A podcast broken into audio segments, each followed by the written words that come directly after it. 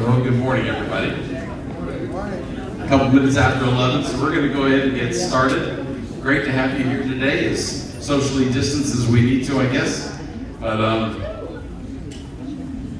today's topic, our, our lesson is on the characteristic of a godly man or woman, a follower of Christ. And so we're talking about the subject of kindness.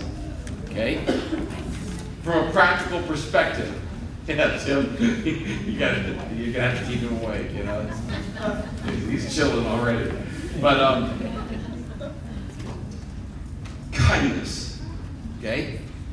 And what I want to do before you leave today, I want you to try to, as you, we go through this lesson, as we go through our day, how do I show the kindness of God? How do I actually live this out practically? Let me let me take you to Second Peter as we begin our class today. Before we get into our lesson, but um, my introduction, if you will, Second Peter chapter one. So if you have your app, your Bible, turn there. Beginning at verse three. Okay, so Second Peter one, verse three.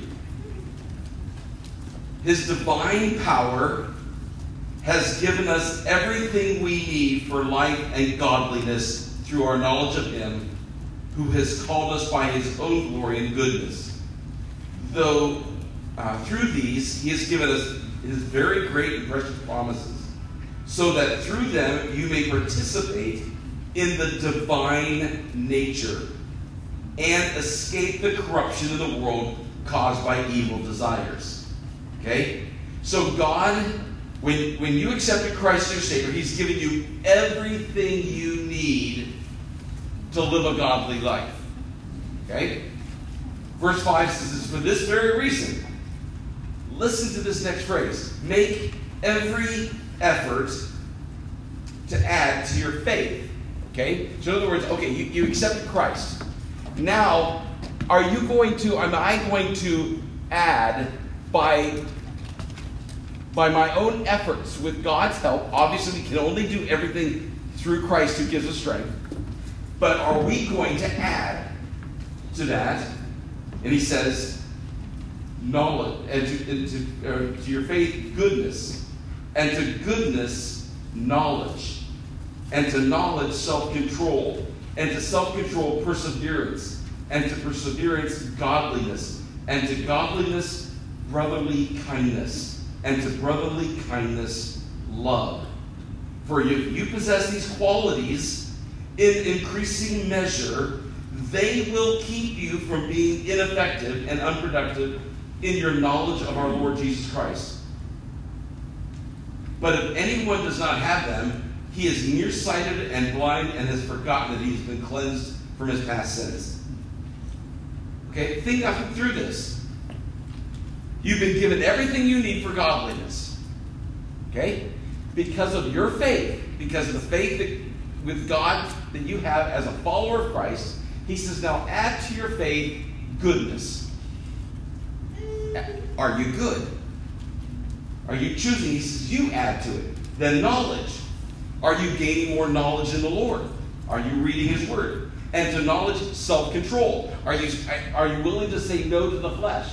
Are you willing to say no to your sin? Are you willing to say no to your evil desires? And to self control, perseverance. Are you staying in the faith? Are you keeping faithful in the faith? And to perseverance, godliness. Okay? So you're persevering, you're staying in the word, you're being good, you're putting this into practice, and then you, you persevere. You stay with it. And to godliness, you add this, and to godliness, brotherly kindness. So, in other words, when you add all of this together, okay, faith, goodness, okay, perseverance, all of these characteristics, knowledge, you're going to add to it kindness.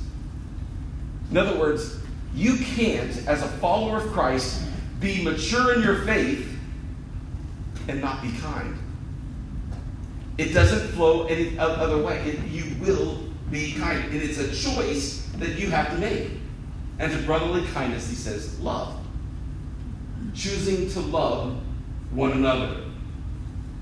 And if you possess these qualities in increasing measure, in other words, when we first become followers of Christ, we're not necessarily going to be kind all the time. Sometimes you don't feel like being kind. Right? Anybody in here ever feel like not being kind to somebody? Can you relate? Can I get a witness? Okay?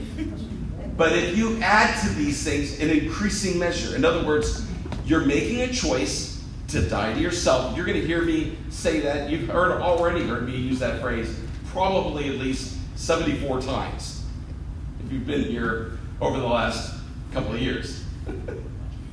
I've counted them. No, I'm just kidding.